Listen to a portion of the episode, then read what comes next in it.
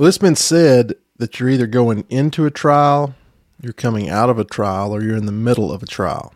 And basically, what that means is we're all dealing with something. And on today's episode, we're going to talk about how Christians should respond to trials. And to discuss this, I'm joined by Ben Cordes. He's the pastor of Lexington Primitive Baptist Church in Lexington, Kentucky. And uh, Ben, thanks for joining me. Well, thanks for having me, uh, Brother Josh. I appreciate the opportunity to speak and um, hoping that what what we say today will be glorifying unto God and um, hopefully uh, will be a benefit to God's people. And um, I just appreciate it that you're allowing me to come on and talk. Uh, we we're glad you're here. My first question for you.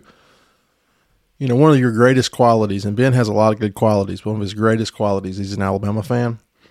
So, as an Alabama fan and somebody who grew up in a state obsessed with football, I wanted to ask what has been the trans- transition to a state obsessed with basketball?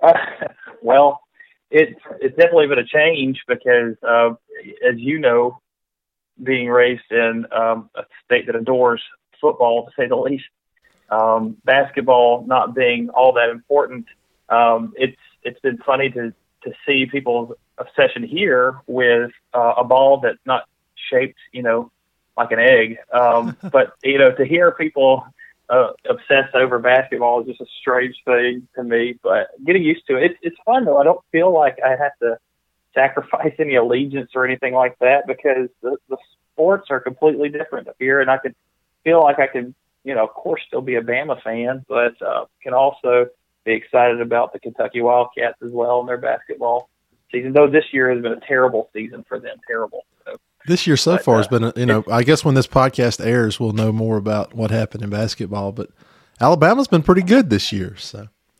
That's right, they have, and that's been a very strange uh, thing to see as well. So. well, uh, when we're thinking about dealing with trials and how we should respond to trials in our lives, uh, you know, I'm going to turn it over to you. Where where should we start when we're thinking about this?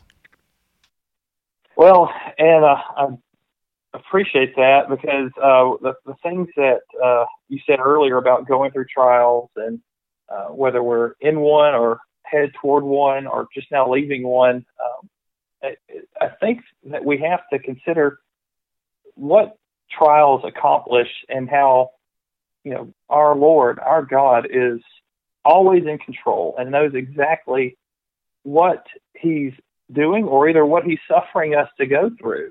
Um, and we we have to be clear about what trials are and that you know our our God tells us that He doesn't tempt us with sin, um, and, but yet we do know that there are tr- the trying of our faith that we have that sometimes the Lord does lead us to those things. Um, you know, we we do have to remember um, that whenever the Lord Jesus was uh, going into the wilderness uh, to be tempted of the devil, the Bible tells us that he was led of the Spirit uh, to be tempted. Um, so, and then we recall what the Lord uh, tells us to pray for whenever we uh, read the Lord's Prayer into his disciples. He says in that prayer, uh, and lead us not into temptation, but deliver us from evil. Um, sometimes it is the Lord's uh, desire for us to be led to a to a trying of our faith, and uh, we have to consider our sovereign God and His purposes and why He does that. And uh, James tells us that the trying of your faith worketh patience, and uh, and that we ought to be uh, desirous of a a more perfect version of ourselves. And what I mean by that is a more mature version of ourselves in Christ. To be a Christian, uh, we should never be satisfied with where we currently stand in terms of our walk with the Lord Jesus, in terms of our discipleship, uh, but we should desire to grow in that discipleship, grow in fellowship with the Lord Jesus Christ, and to grow in our faith um, so that we might allow for that light that's supposed to shine for the glory of God, uh, allowing it to shine brighter. And I, I think the one of the greatest, most effective ways that that happens, of course, is through the trials that we face and our desire to um, persevere in those circumstances and to do uh, our very best to honor God and to keep a godly attitude and behavior about us. And so I think the first place that we have to look when we are being faced with hardship or trials or whatever you want to call it is we have to look to the person of Jesus Christ and how he handled uh, circumstances that were uh, around him and that he was faced with, of course. Uh, we know that Jesus handled all things perfectly because he is the perfect, sinless Son of God. Um, nevertheless, uh, he, he tells us that uh, he was in all points tempted just like we are, yet without sin, and that he is uh, affected uh, with the feeling of our infirmities. He is touched by those things that we go through because he himself has experienced them as well. And I've always thought, you know, if you're going to do something and you're an endeavoring to to try something new or uh, you're wanting to improve yourself, you go to someone who's uh, championed that. And you know, you wouldn't want to go to someone who who lost out or um, who who failed miserably to find out how to do things.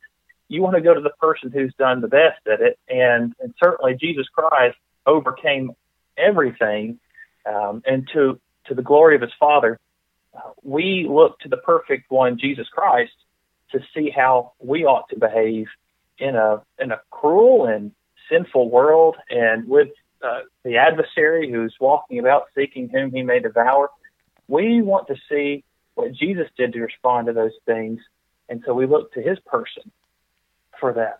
That's a great point. I, I've I've tried to stress many times in my little ministry that uh, you know you don't.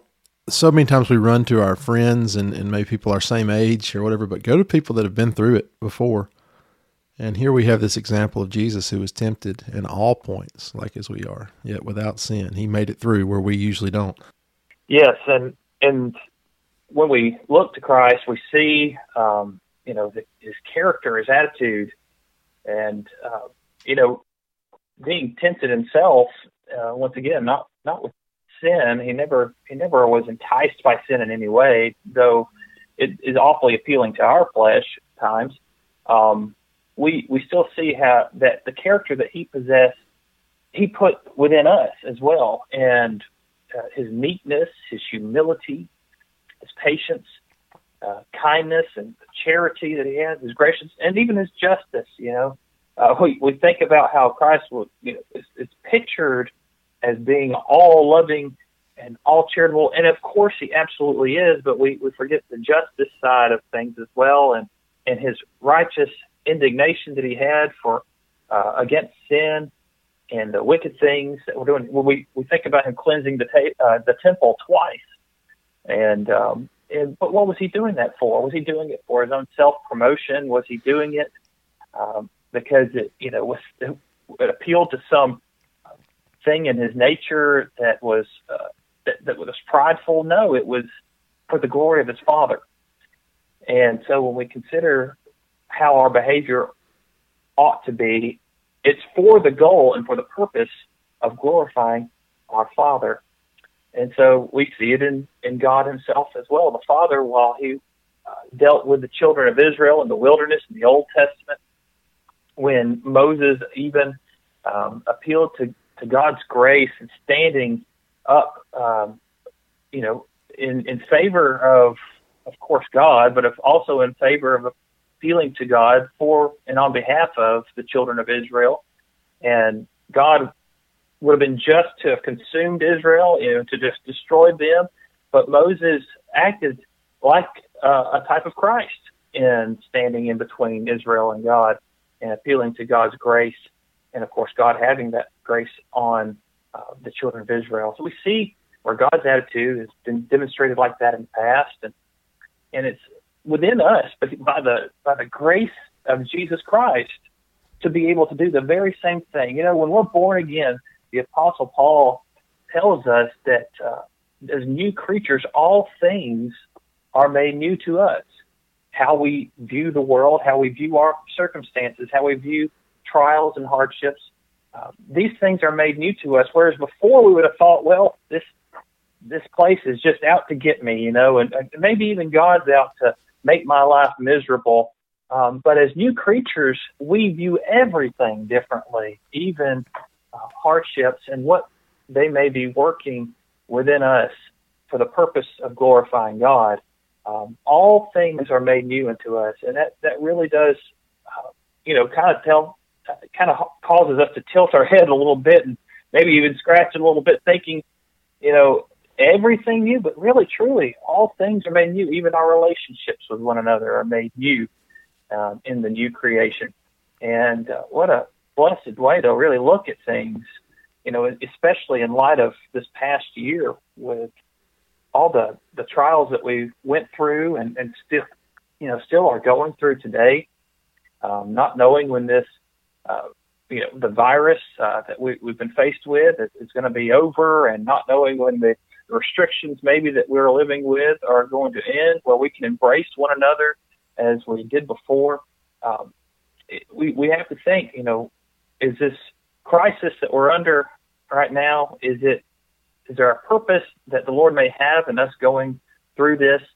And and I think the answer is yes. It's always an opportunity for us to grow in our walk with God and our faith with the Lord and strengthening of that faith and that patience uh, we need to see this as an opportunity for us to grow.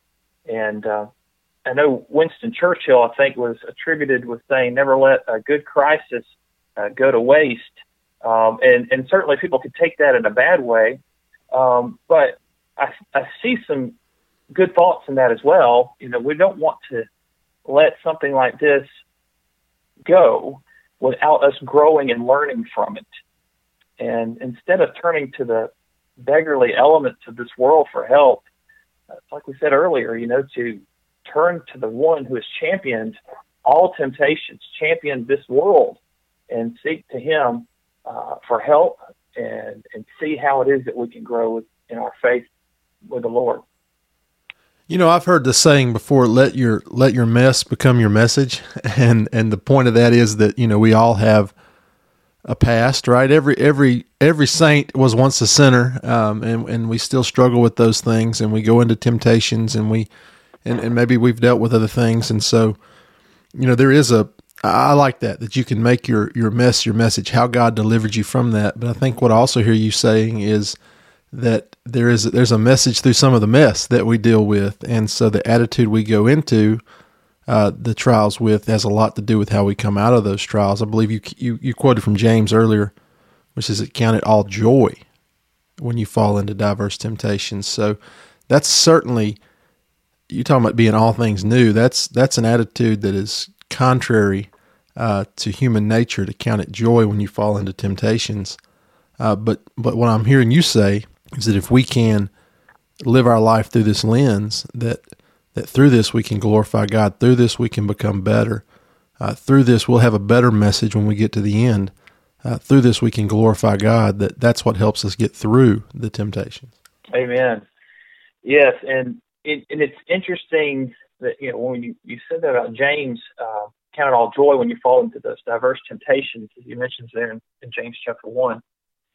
Um, it's when we when we read something like that, we often think, well, maybe that's easy for someone to say, but you know, those apostles and those early disciples, they really lived that out. Um, when you consider over Acts chapter 5, the apostles and those early disciples were being persecuted for preaching and teaching the gospel, um, which of course was the better way. Um, it was it was intended by God for it to be now a, a new thing, a replacement for that old fulfilled law that was, of course, satisfied by Jesus Christ.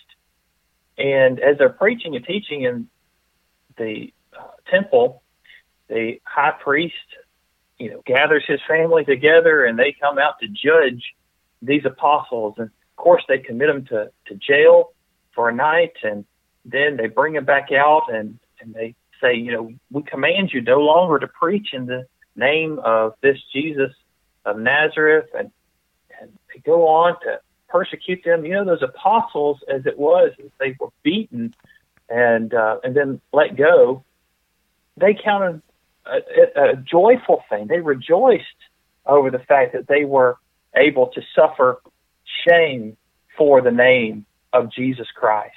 That sounds so contrary to our day and time, doesn't it? sounds so contrary to our way of living as as a, as Americans and as a 21st century people. Um, but yet, that's how the Christians still ought to be. That we ought to rejoice, even if it is that we're suffering shame, because we're suffering for someone in some a purpose that is far greater than suffering shame for anything else in this world. Anything else that we're suffering shame for, my friends, we're you know we're just we're suffering shame for something less than the than the name of Christ, and that's um, perhaps maybe not worth it. But here, those apostles believed it was worth it and rejoiced over it, that they were able to suffer shame for the, the name of Christ. So James wasn't just saying something that I believe that he was not willing to also endure for himself, uh, but he's encouraging us to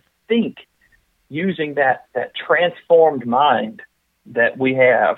You know, the, where the Bible tells us that uh, we ought not be conformed to this world, but be transformed by the renewing of our mind. We we have a renewed mind that we ought to be transformed by, and and thinking differently and contrary um, to this. And and as uh, Americans, uh, we sometimes get these things turned around backwards.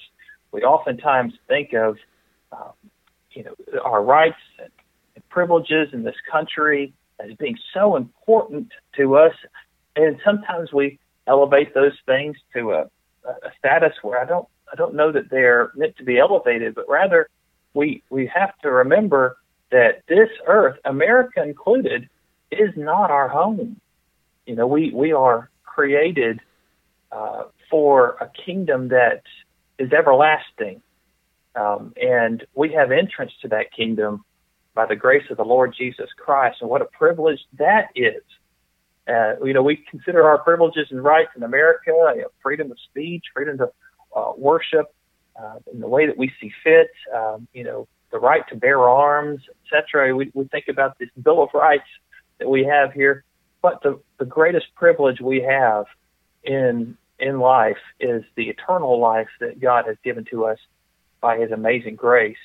And so, uh, in Philippians chapter three, verse twenty, we're encouraged to remember that our citizenship is in heaven. That's where our conversation is.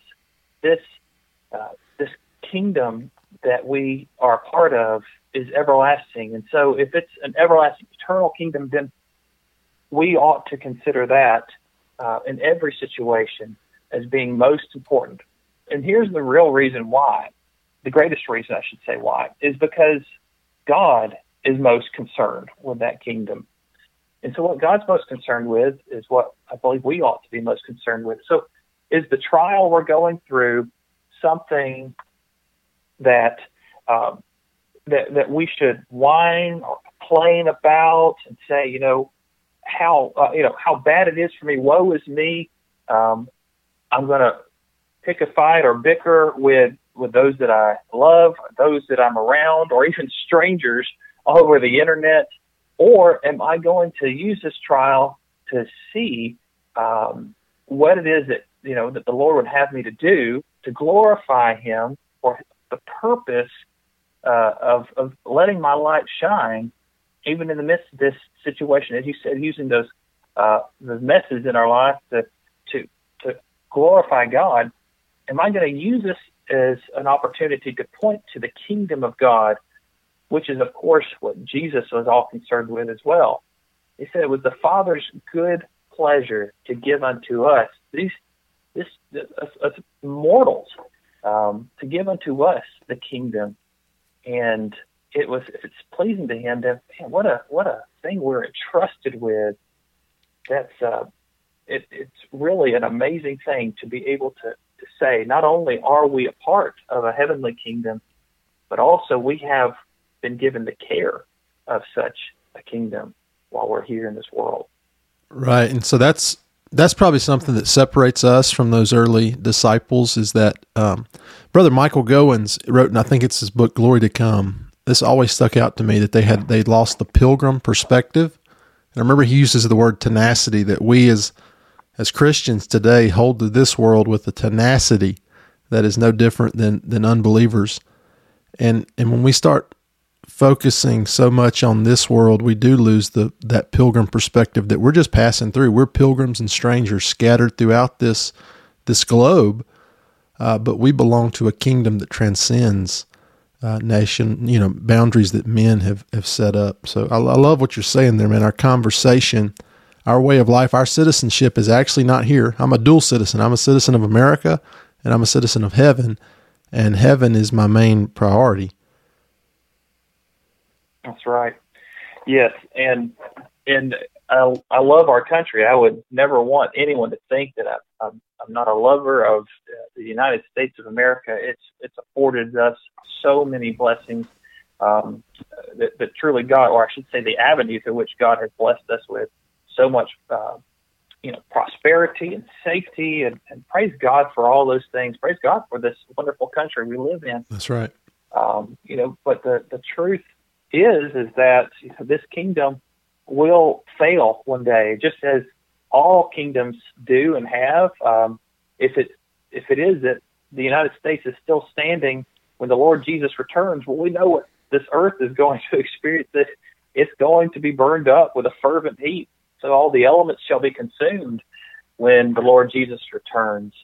But the apostles knew, as well as you know, those early disciples, they all knew that God's kingdom uh, could never be thwarted. It was it was never going to fail. When Jesus gives to Peter that that wonderful acknowledgement about um, who he is, you know, he says to him that I say that thou art Simon Barjona.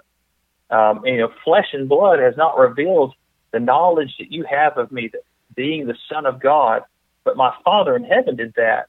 And he tells Simon, Peter, he says to him, um, and upon the truth uh, that you have acknowledged that Jesus Christ is the Son of God, I will build my church on this, and the gates of hell shall not prevail against it. Think about this. You know, if we were to think about how America could never be destroyed, if we truly live with it, and sometimes I think we, we get to think in that way, uh, you know, how might our behavior change toward this country of ours? We might be tempted to elevate it above God's kingdom, but but truthfully, all kingdoms shall perish, all kingdoms shall fail, except one, and not even the kingdom uh, of, of of the devil, if you want to consider that. Uh, his his his kingdom is going to fail too, and it has. It's been it was destroyed at the point which Jesus Christ says it is finished upon the cross of Calvary. So, what have we to fear? What did the apostles have to fear? They knew that the kingdom that they counted as being most important to them was in no way ever uh, going to be destroyed. And so, uh, when we live with this heavenly mindedness uh, about our kingdom that we are part of, uh, that that adds a, a great sense of confidence uh, in in our boldness uh, for God and on His behalf. You know, because because truly we are here as a as a people who are ambassadors for Christ. When we think about that, the Apostle Paul said that he was an ambassador, um, and he said even on uh, on behalf of Christ, in Christ's stead, that they were beseeching um, the the Corinthians. They were begging them, if you will, on Christ's death to, to be reconciled unto God. Uh, and so, as ambassadors, we have to think about the, the term that he uses and how appropriate it really is for us Christians here in this world that this place is not our home, but yet the Lord has given to us um, uh, that, that citizenship that we have not been to that motherland yet. I love how it's described uh, that New Jerusalem, which is the mother of us all. We haven't been to that motherland yet, but as ambassadors for Christ's sake and in Christ's stead, um, we have a responsibility to tell other people about that heavenly home and that their citizenship is there as well. And that we have been given an embassy here in this world. It's known as the church. And we, we tell people seek sanctuary here when this world is such a can be such a horrible place at times, or when it can seem that the devil's just relentless upon us, we have a sanctuary, and the Lord Jesus has not left us comfortless in this world, but rather has given to us uh, the safety of a church and the family of God, where it is visible, where we can see and and, love one another, and know that, as you, as you mentioned, you know, that we are pilgrims together in this place. That to me is one of the greatest comforts, especially when we're going through hardships and trials. How important that embassy, the church, is for us to seek a refuge in. And, and Jesus Christ knew exactly what he was doing when he established that and then uh, taught others that they should press into that same kingdom.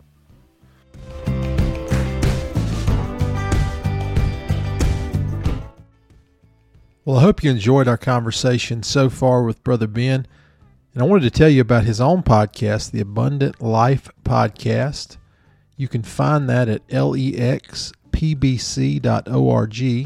That's lexpbc.org. That's the Lexington Primitive Baptist Church website. And I think you'll enjoy that as well. We're going to pick this conversation back up in two weeks when we release part two of our conversation. Until then, may God bless you.